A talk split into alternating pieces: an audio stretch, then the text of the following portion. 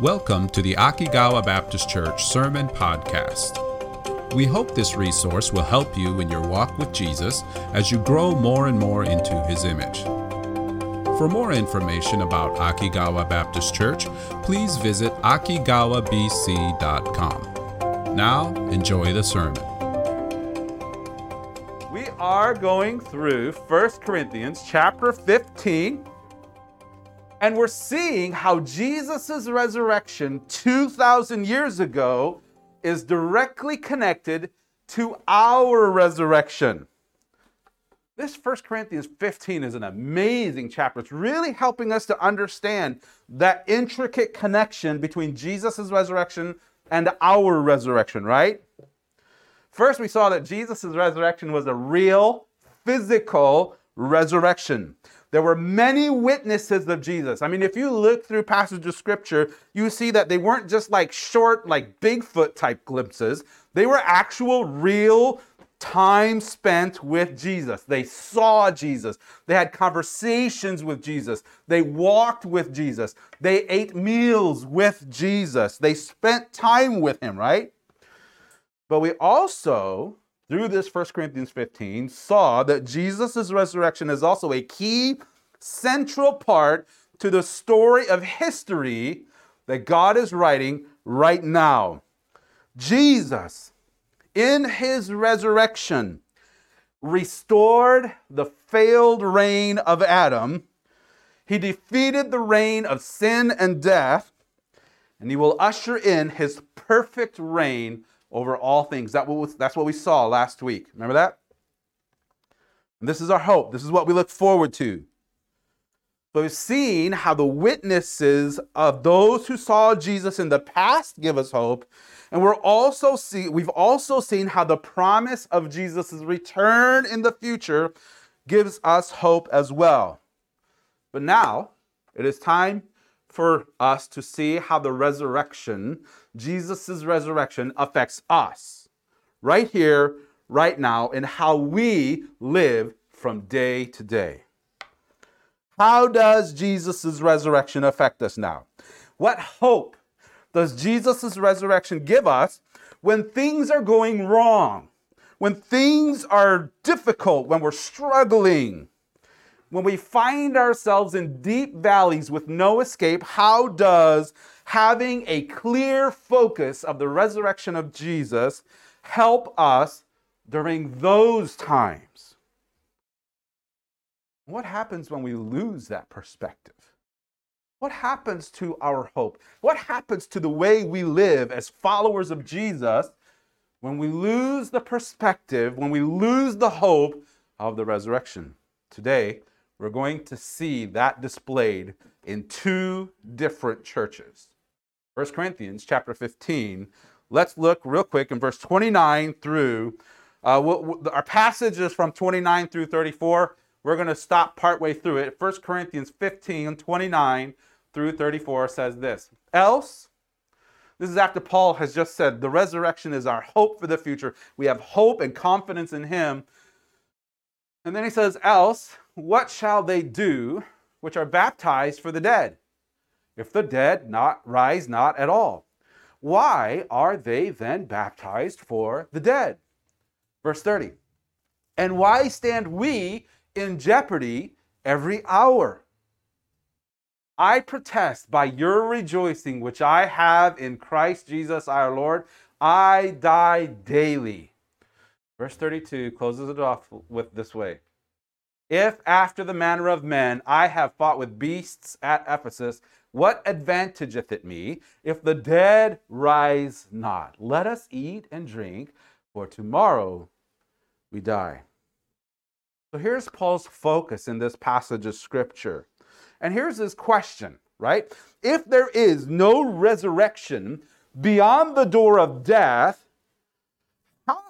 how in the world can we actively, can we face death all around us and still be actively, sacrificially, and hopefully following Jesus? This is the main context of this question that he's asking.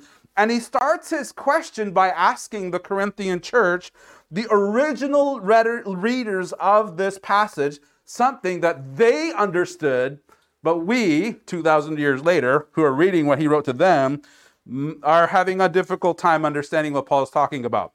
It's true, verse twenty-nine has caused a lot of questions uh, to the readers who have read it. What is Paul talking about in verse twenty-nine? Let's look at it real quick, verse twenty-nine. Nolan, can you go back? Verse twenty-nine, it says this, "Else what shall they do which are baptized for the dead, if the dead rise not at all? Why are they then baptized for the dead?" Have you read this passage of scripture before? Have you ever wondered what in the world is Paul talking about? What is going on here? Is this like some kind of like crazy ritual that the Corinthians are doing? You know, what is up with this verse? A lot of people have wondered that. If you just take verse twenty-nine by itself, it would seem as if the Corinthian church was having some kind of ritual where they were getting baptized for people who had already died. Right? You can, you can see that, right? In fact, this is what the Mormon church often uses to teach that they can be baptized on behalf of other people who haven't believed in Jesus in order to give them salvation. But there's a problem with that. And the problem is that what the Bible says baptism is has nothing to do with being saved. It is actually something that people who are already believers do. It is a testimony of someone who is already a Christian to describe the change that salvation has given them. It's already happened to them. So if baptism was never meant to save the person who is actually being baptized, when we get baptized, that baptism isn't part of our salvation. It is a testimony of our salvation. So if it doesn't have anything to do with the salvation of the person being baptized, but rather it's that person's testimony, how then would that person, if, if it's true for the person being baptized, how much more so true would it be for somebody who's not who's being baptized for? It doesn't fit into the context of what the Bible teaches. And if that really was what the Corinthian church was doing, it seems strange that Paul doesn't correct them, that he doesn't say that that was wrong, especially because it has something to do with the gospel, with the saving grace of God itself. So I'm guessing that that's not Paul's focus here. I'm guessing that there's something more to it. The question is, what was Paul talking about? What makes this verse harder to understand is that there aren't any other passages in the Bible describing this act. This is the only place it's described. So, a lot of people have, it's hard to know for sure what it says. A lot of people have made a lot of guesses, but here's something that we do know. It is something that is connected to what Paul is talking about in these following passages, connecting our resurrection and the struggle we go through as believers for those who are being persecuted and going through difficulty. For Paul, and for many of the early church, even now, persecution is a normal, consistent thing. People are persecuted for their faith in Christ. And this is what Paul talks about in verse thirty, where he says, "Why stand we in jeopardy every hour? Why are we going through jeopardy?" Paul, many Christians and many Christians around him often faced severe persecution. Many people who followed Jesus were killed for their faith. I'm sure that many who proclaimed their faith in Jesus by being baptized, think about this. Think about you being in the time of the early church believers. As you proclaim your faith in Jesus by being baptized, that immediately sets you up as a target for persecution. It is a public profession of you deciding and proclaiming to all the world, "I follow Jesus." If that doesn't put a target on your back, I don't know what would. And then as followers of Jesus, you live a life that is very different from those around you. You do things that aren't normal. You don't do what everybody else does. And it sets you up as somebody who is different. as those who were baptized, proclaiming their faith in Jesus as a testimony, as they have targets on their back, as they are persecuted and killed for the faith of Jesus, those who see them and see how that changed them, how the gospel changed their lives, say, what they have is real. I want it. So those who are baptized before them follow after them in their steps. They find faith and grace in Jesus that has set them free from their sin, set them free from the bondage of sin, given them hope in the resurrection that comes after death. And they say, I want that, and I'm going to follow Jesus too. And what do they do? They proclaim their faith in Jesus, and then they take the place of those who have gone on before them. They say, I I am a follower of Jesus. And they proclaim that testimony by being baptized. Maybe this is what Paul was talking about in verse twenty-nine, where they say people are being baptized for others in the, in the context of, I am taking the place of the person who has gone on before me in baptism, and I am taking their place now as a follower of Jesus to proclaim the testimony, the good news of Jesus, how it has changed my life and given me hope for a resurrection that comes after death. Maybe that's what Paul was talking about. The question is, why would they be willing to do that? Why would these people be willing to face death in that way if they did not have confidence in the resurrection? If this life only was what we live for, why would they be willing to do that?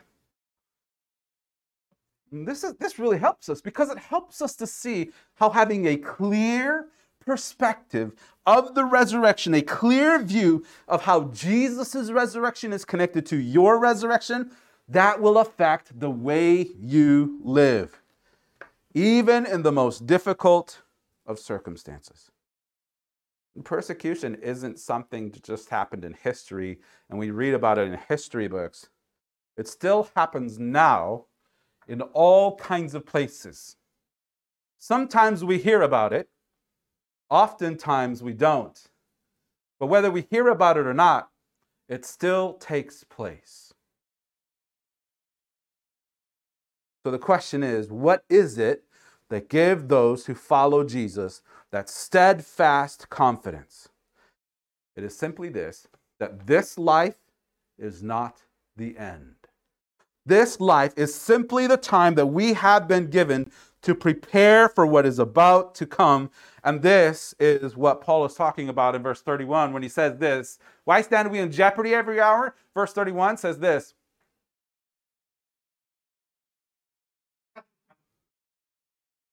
As we wait for it. Is there a verse thirty-one? Find a verse thirty. There you go. Per- perfect. I protest. By your rejoicing, which I have in Christ Jesus our Lord. I, I'm so thankful for you as a church. Here's what Paul's saying. Corinthian church family, I rejoice in you, but I'm going to risk that rejoicing by telling you I die daily. I daily go through things that are affecting me, my life. He wants them to know about his struggles as one who is called to preach the gospel. He says, as surely as I love and rejoice over you, I want you to know that I die daily. I prepare myself to meet death at any moment on a daily basis. It is a constant, consistent part of Paul's life and those who are with him, right? I mean, if you read through Acts, You just you just read through Acts and you see a consistent pattern. Paul goes to a new city. He proclaims the gospel in the synagogues. Then they reject him. And so he goes throughout the rest of the city, telling the rest of the city about the saving grace of Jesus. Many people will trust Jesus, but also many people will oppose Paul for the message he preaches. And he consistently faces risk. Paul and those who are with them with him are often thrown into prison. They are often beaten, often to the point of death. They face consistently attacks of those who hate the message that Jesus preaches. One example he gives in verse thirty-two. He says this. It's all good. Don't worry, buddy. If after the manner of men I have fought with beasts at Ephesus, What advantageth it me if the dead rise not?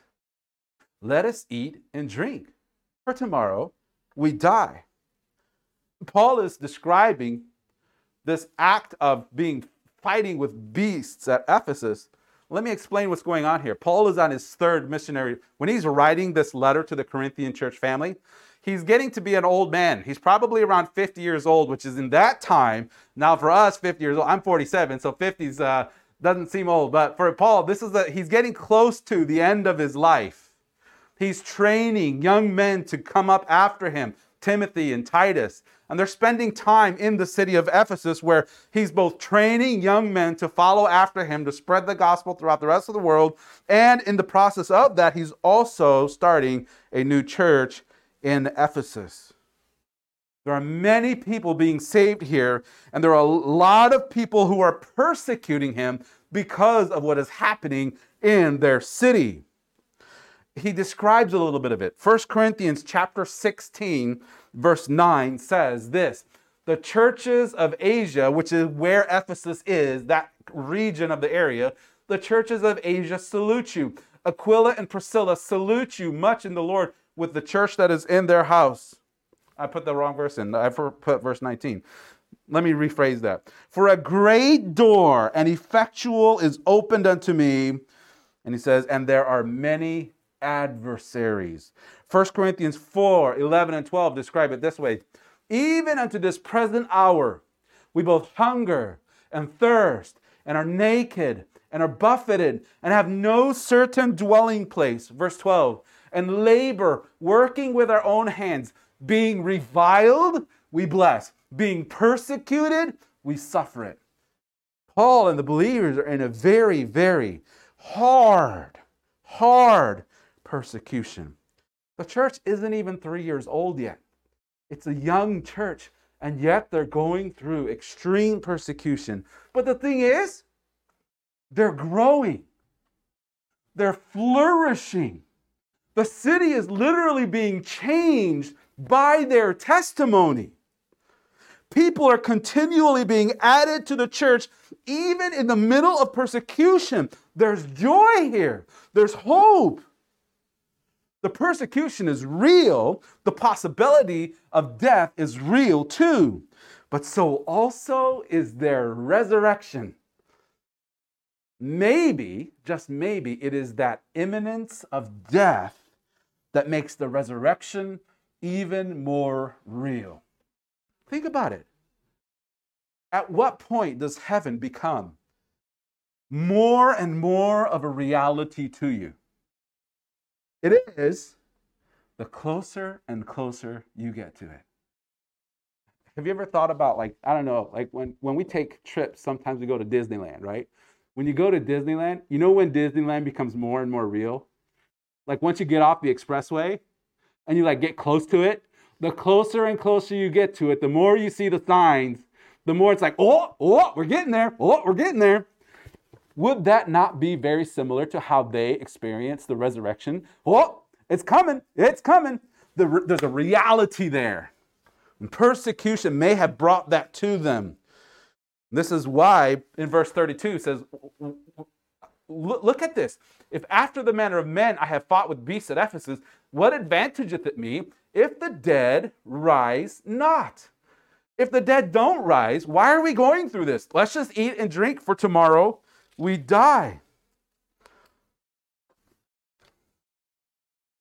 Why would we go through all of this if there is no resurrection of the dead? It doesn't make sense. Why not just enjoy life? Why not just make our goal about this life? If it all ends when we die, why not live for today? Because tomorrow it'll be over.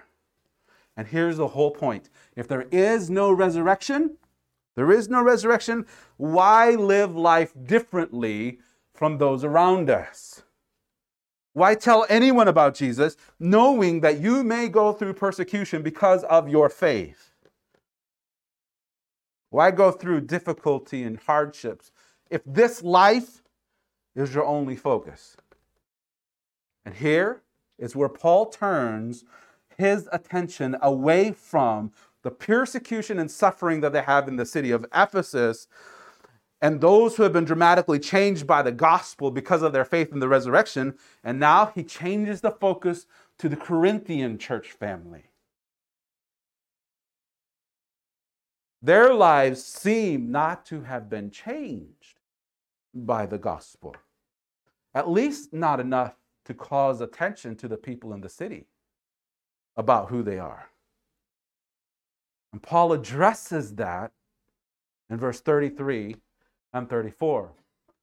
Be not deceived. Evil communications corrupt good manners. He's using a common quote that was used at that time in their city. Evil communications corrupt good manners. Bad friends will influence what you think. And he says, verse thirty-four, awake to righteousness and sin not, for some have not the knowledge of God, and I speak this to your shame. In verse thirty-three, Paul points out the root of the problem. Don't be deceived.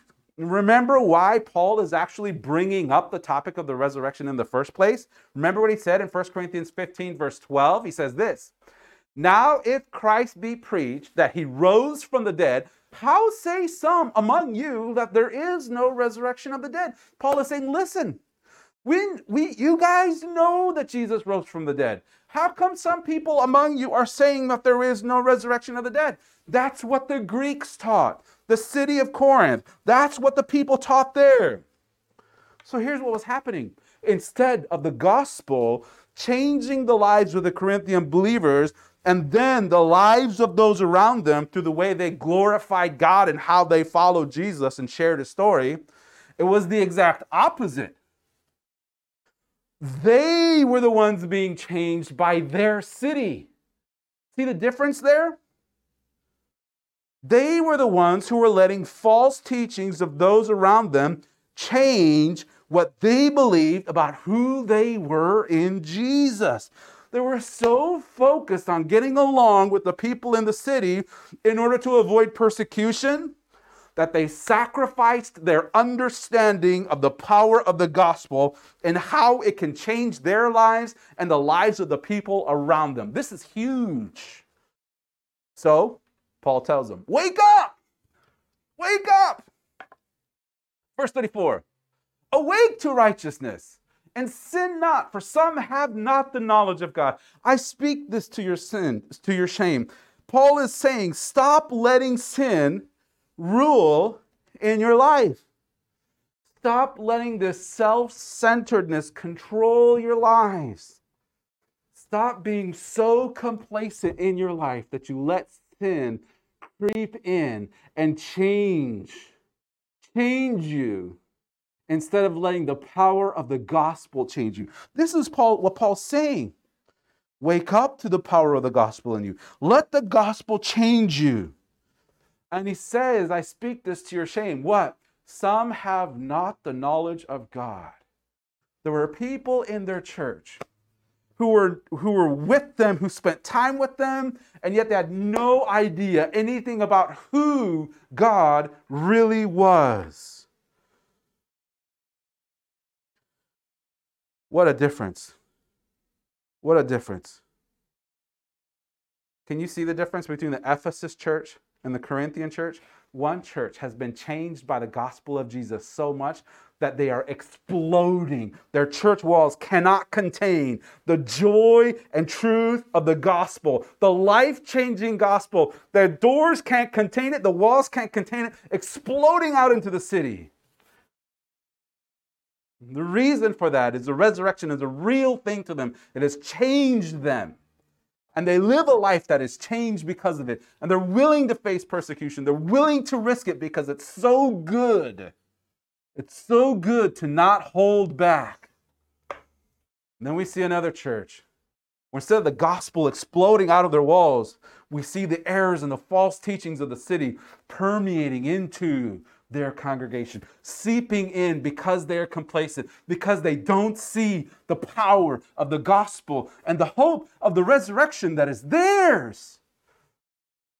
And because of that, because they're not willing to change, because they're not willing to risk the persecution because of what the gospel can do in their lives, the opposite happens. Instead of the gospel exploding forth, false teaching creeps in and hinders them and weakens their faith. One church has the power of the resurrection displayed in their lives. One church has weakness displayed in their lack of faith. And this is a good reminder for us. This is good for us to remember. Let's remember not to let go of the power of the gospel in our lives. Don't fear what others may think because you are a follower of Jesus. Because what is in you is great. What is in you has changed your life. It has changed your future. You are free. The chains are gone. You've been set free by the power of the gospel of Jesus. So don't forget it. Don't forget it. Follow Jesus. Know him more. Let him change you. And as he changes your heart, let that change flow out of you. This is what has happened to me. I can't explain it. All I know is Jesus has saved me and he is changing me now.